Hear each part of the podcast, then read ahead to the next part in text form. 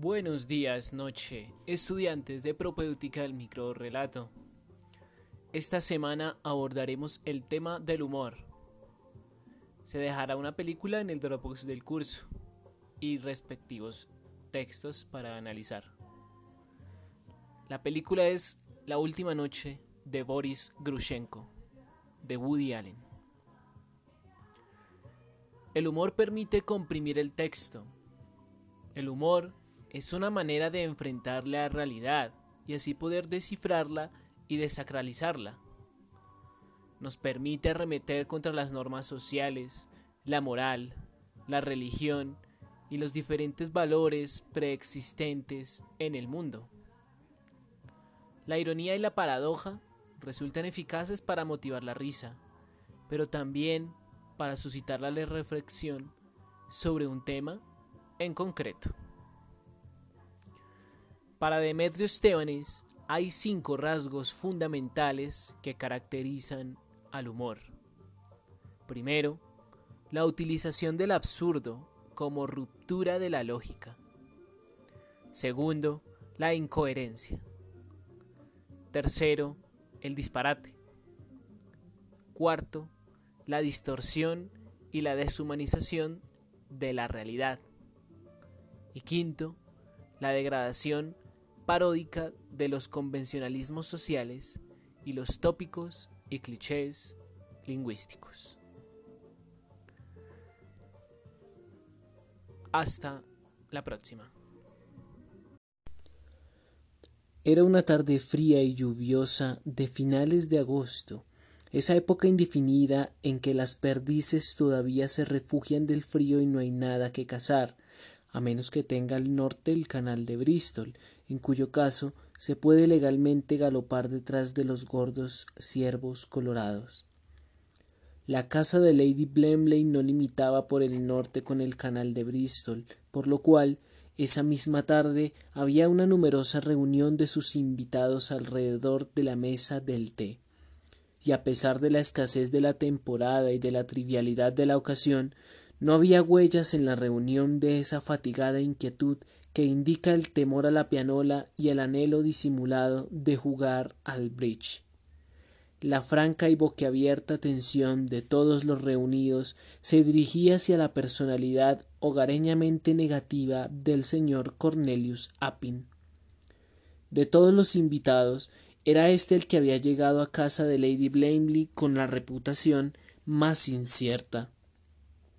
Alguien había dicho que era inteligente y sabía y había sido invitado con la esperanza moderada por parte de su anfitriona de que cuando menos alguna parte de esa inteligencia contribuyera al entretenimiento general.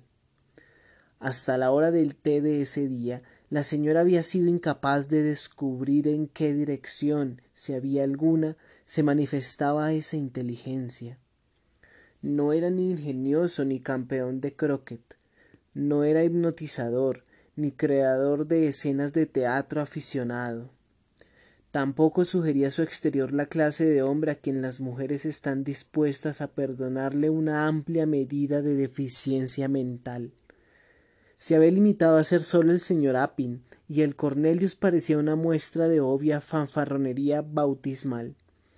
Y ahora afirmada afirmaba que había lanzado al mundo un descubrimiento junto al cual la invención de la pólvora y de la imprenta y de la locomoción a vapor eran fruslerías insignificantes.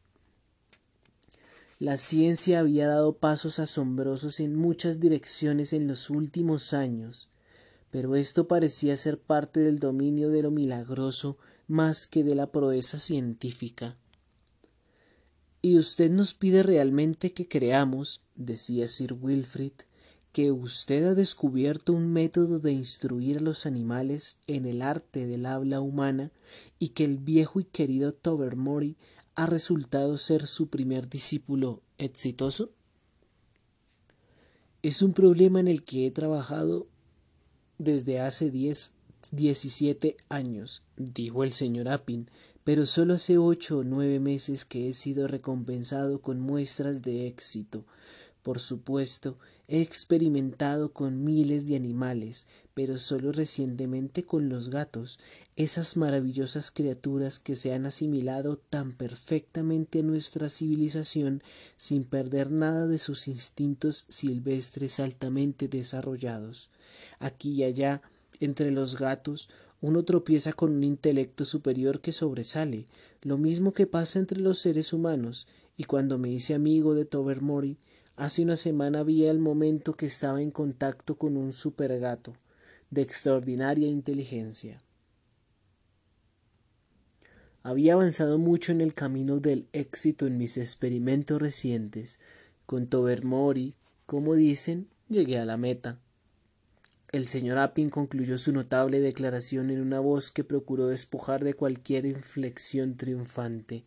Nadie dijo basura, aunque los labios de Clovis se movieron en una contorsión trisilábica que probablemente invocaban esa imagen de la mentira. ¿Quiere usted decir, preguntó la señorita Resker, después de una breve pausa, que usted le ha enseñado a Tobermory a decir y a entender palabras fáciles de una sílaba? Mi querida señorita Resker, dijo el hacedor de milagros, pacientemente, se les enseña de esa manera fragmentaria a los niños, a los salvajes y a los adultos retrasados. Cuando uno ha logrado resolver el problema de llegar a entenderse con un animal de inteligencia altamente desarrollada, no tiene necesidad de esos métodos vacilantes.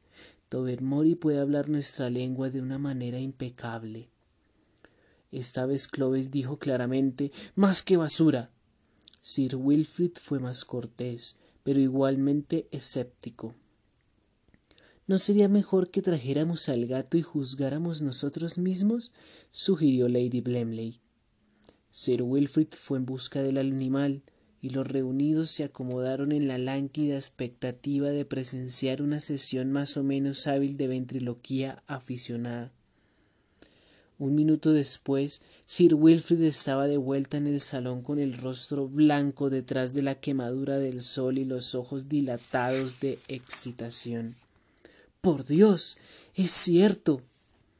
Su agitación era inconfundiblemente genuina, y sus oyentes se le acercaron con la emoción del interés que se despierta. Dejándose caer en un sillón, continuó sin aliento. Lo encontré dormitando en el salón de fumar y le dije que viniera a tomar el té. Parpadeó mirándome como hace siempre y yo le dije Ven, Toby, no nos hagas esperar. Por Dios. me contestó con la voz más espantosamente natural que vendría cuando le daría la gana.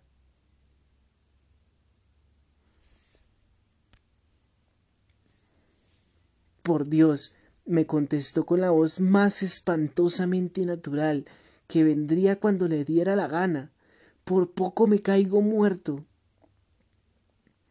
Appin les había predicado a unos oyentes absolutamente incrédulos. La declaración de Sir Wilfrid produjo una convicción inmediata un coro de exclamaciones exaltadas como para la torre de Babel se levantó alrededor del científico que gozaba callado del primer fruto de su estupendo descubrimiento. En medio del clamor, Tobermory entró al salón y avanzó con su paso aterciopelado y su estudiada despreocupación a través del grupo que se sentaba alrededor de la mesa del té.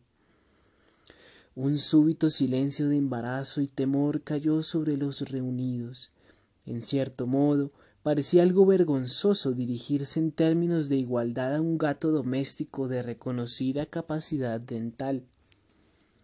¿Quieres un poco de leche, Tobermory? preguntó Lady Blemley en una voz más bien forzada. No me caería mal, fue la respuesta, expresada en un tono de tranquila indiferencia. Un estremecimiento de excitación contenida pasó entre los oyentes y era de perdonarse que Lady Blamely sirviera la leche con la mano un poco temblorosa. Me temo que derramé bastante, dijo ella en tono de excusa.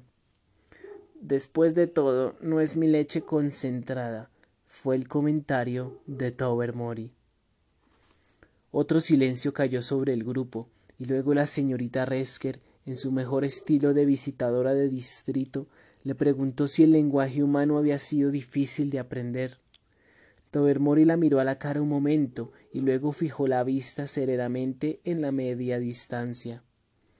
Era obvio que las preguntas aburridas estaban por fuera de su esquema de la vida. ¿Qué piensa de la inteligencia humana? preguntó Mavis Pellington débilmente.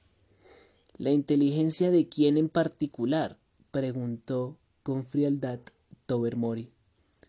Bueno, la mía, por ejemplo, dijo Mavis con una ligera risita. Me pone usted en una situación embarazosa, dijo Tobermory, cuyo tono y actitud no sugerían realmente ni una pizca de embarazo. Cuando se discutió su inclusión en esta reunión, Sir Wilfrid protestó que usted era la mujer más tonta que él conocía, y dijo que había una gran diferencia entre la hospitalidad y el cuidado de los débiles mentales. Lady Blamley contestó que su falta de cerebro era precisamente la cualidad que le había ganado la invitación, porque usted era la única persona que le venía a la mente que fuera lo bastante idiota para comprarle su auto viejo. Ya sabe, el que le llaman la envidia de Sísifo, porque anda muy bien cuesta arriba si uno lo empuja. Las protestas de Lady Blamley hubieran tenido mayor efecto si no le hubieran sugerido a Mavis, casualmente esa misma mañana, que el automóvil en cuestión era precisamente lo que ella necesitaba para su casa de Devonshire. El mayor Barfield se lanzó con todo su peso a efectuar un ataque por el otro costado. ¿Qué nos dices de tus escarceos con esa gata color carey en los establos, ah? En el momento en que afirmó tal cosa, todo el mundo se dio cuenta del desatino. Uno no discute usualmente esas cosas en público, dijo Tobermory fríamente. Después de haber observado por encima su manera de proceder desde que llegó a esta casa, me imagino que no le parecería conveniente que yo cambiara la conversación hacia sus propios asuntitos. El pánico que sobrevino a continuación no se limitó al mayor. ¿Querrías ir a ver si el cocinero ya te tiene lista la cena? sugirió Lady Blamley apresuradamente, pretendiendo ignorar que faltaban por lo menos dos horas para que fuera de para que fuera la de la cena de Tobermory. Gracias, dijo Tobermory. No la tomo tan encima del té. No quiero morirme de la indigestión.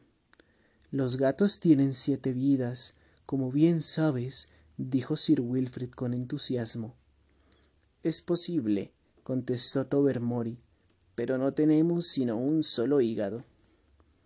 Adelaida, dijo la señora Cornet, ¿vas a animar a ese gato a que salga a chismorrear sobre nosotros en el cuarto de los sirvientes? El pánico se había generalizado verdaderamente. Una delgada balaustrada ornamental pasaba enfrente de la mayoría de las ventanas de las alcobas en las torres, y se recordaba con desaliento que este era el paseo favorito de Tobermory a todas las horas en que pudiera echarles ojo a las palomas, y sabe Dios a qué otras cosas además. Si se proponía hacer reminiscencias de la misma manera franca de ese momento, el efecto iba a ser más que desconcertante. La señora Cornet, que gastaba mucho tiempo en el tocador y cuya piel tersa tenía fama de ser puntual pero inconstante, parecía tan desazonada como el mayor. La señorita Scrowen, quien escribía poesía intensamente sensual y llevaba una vida intachable, simplemente se mostraba irritada. Si uno es metódico y virtuoso en la intimidad, no quiere necesariamente que todo el mundo lo sepa. Berry Van Tan que era tan depravado a los diecisiete que hacía mucho había renunciado a ser peor, se puso de un color de gardenia opaco, pero no cometió el error de salir corriendo del salón, del salón como Odo Finsberry, un joven caballero que según se pensaba estaba estudiando para eclesiástico y que se perturbó posiblemente con la idea de los escándalos que podría oír sobre otras personas. Clovis tuvo la presencia de ánimo de mantener un aspecto controlado. En su interior calculaba cuánto tardaría en conseguir una caja de ratones bonitos en el almacén de moda, como una especie de pago por el silencio. Incluso en una situación delicada como esta, Agnes Resker no se resignaba a quedarse atrás. ¿Por qué razón se me ocurrió alguna vez venir aquí? preguntó dramáticamente. Tobermory aceptó inmediatamente la apertura. A juzgar por lo que usted le dijo a la señora Cornet en el campo de croquet ayer, usted venía en busca de comida. Usted describió a los Blameleys como la gente más aburrida que conocía, pero dijo que eran lo suficientemente inteligentes para tener un cocinero de primera clase. De otro modo, le sería muy difícil invitar a alguien que viniera otra vez. No hay una palabra de verdad en eso. Que lo diga la señora Cornet, exclamó la desconcertada Agnes. La señora Cornet le repitió después lo que usted dijo a Berry Van Tan, continuó Tobermory, y dijo esa mujer es una verdadera practicante de la marcha del hambre. Iría a cualquier parte por cuatro comidas completas al día. Y Bertie Van Tan dijo en ese momento, por misericordia, la crónica se detuvo. Tobermory había alcanzado a ver que el gatazo amarillo de la parroquia se abría paso por entre los arbustos hacia un ala del establo, como un rayo desapareció por la ventana abierta. Con la desaparición de su demasiado brillante alumno, Cornelius Appin se encontró acorralado por un huracán de preguntas amargas, vituperantes y ansiosas, y por un ruego aterrador. La responsabilidad por la situación era toda suya, y él debía impedir que las cosas se pusieran peor. ¿Podría Tobermory transmitir su peligroso don a otros gatos? Era la primera pregunta que tenía que contestar. Era posible, replicó, que pudiera haber iniciado a la gata del establo, su íntima amiga, en sus nuevas habilidades, pero no era probable que sus enseñanzas hubieran ido todavía más allá por el momento. Entonces, dijo la señora Cornet, Tobermory puede ser un gato valioso y un gran consentido, pero estoy segura de que estarás de acuerdo, Adelaida, en que tanto él como la gata del establo deben hacerse desaparecer sin demora. No creerás que he gozado con el último cuarto de hora, ¿cierto? dijo amargamente Lady Blemley. Mi esposo y yo queremos mucho a Tobermory, por lo menos lo queríamos antes que le infundiesen esa horrible habilidad. Pero ahora, por supuesto, lo único posible es destruirlo tan pronto como se pueda. Podemos poner un poco de estricnina en las sobras de pescado que se come a la hora de la cena, dijo Sir Wilfrid, e iré y ahogaré yo mismo a la gata del establo.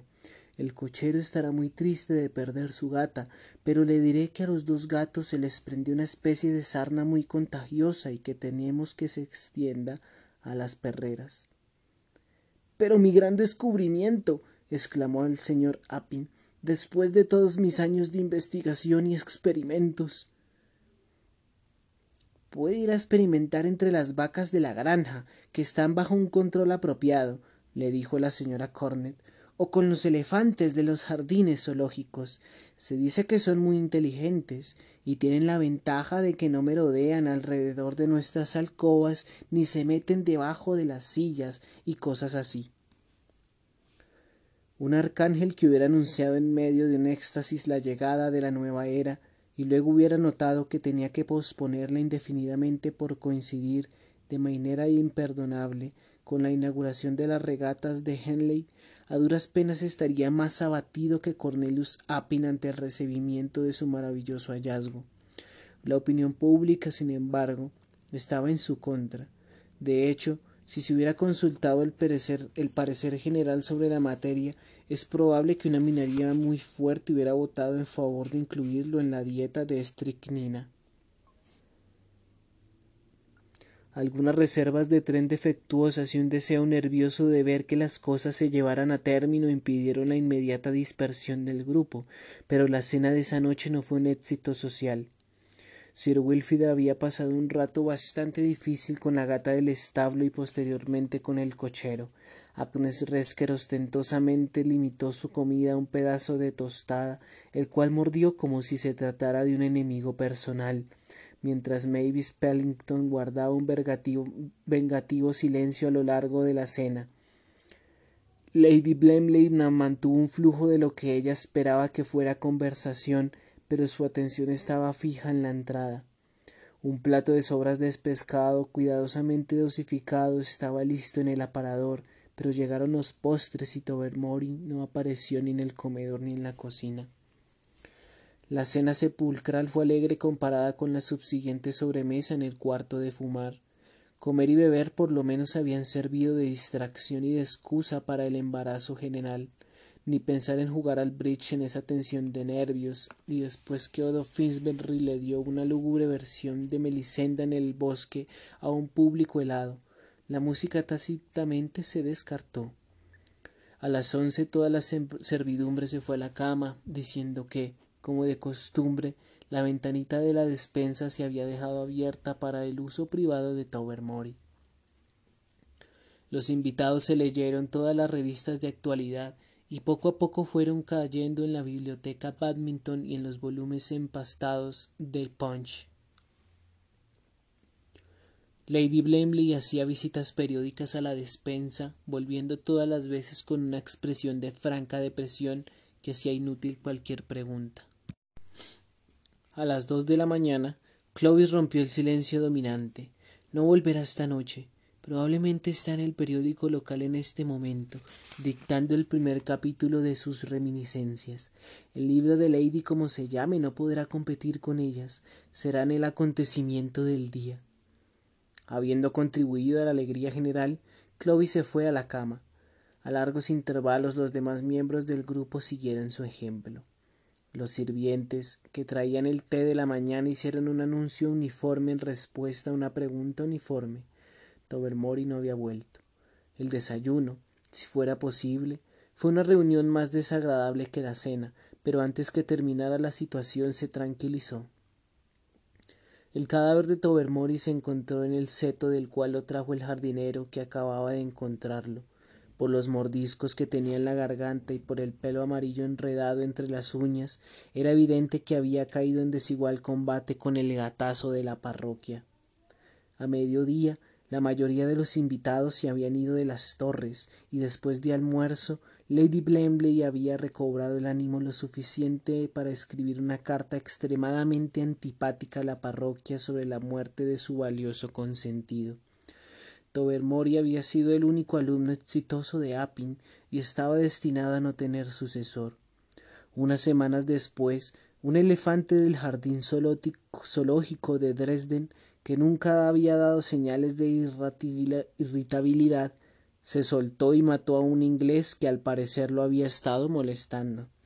El apellido de la víctima se mencionó en modo diverso, de modo diverso en los periódicos como Appin y Eppelin pero su nombre de pila fue fielmente citado como Cornelius.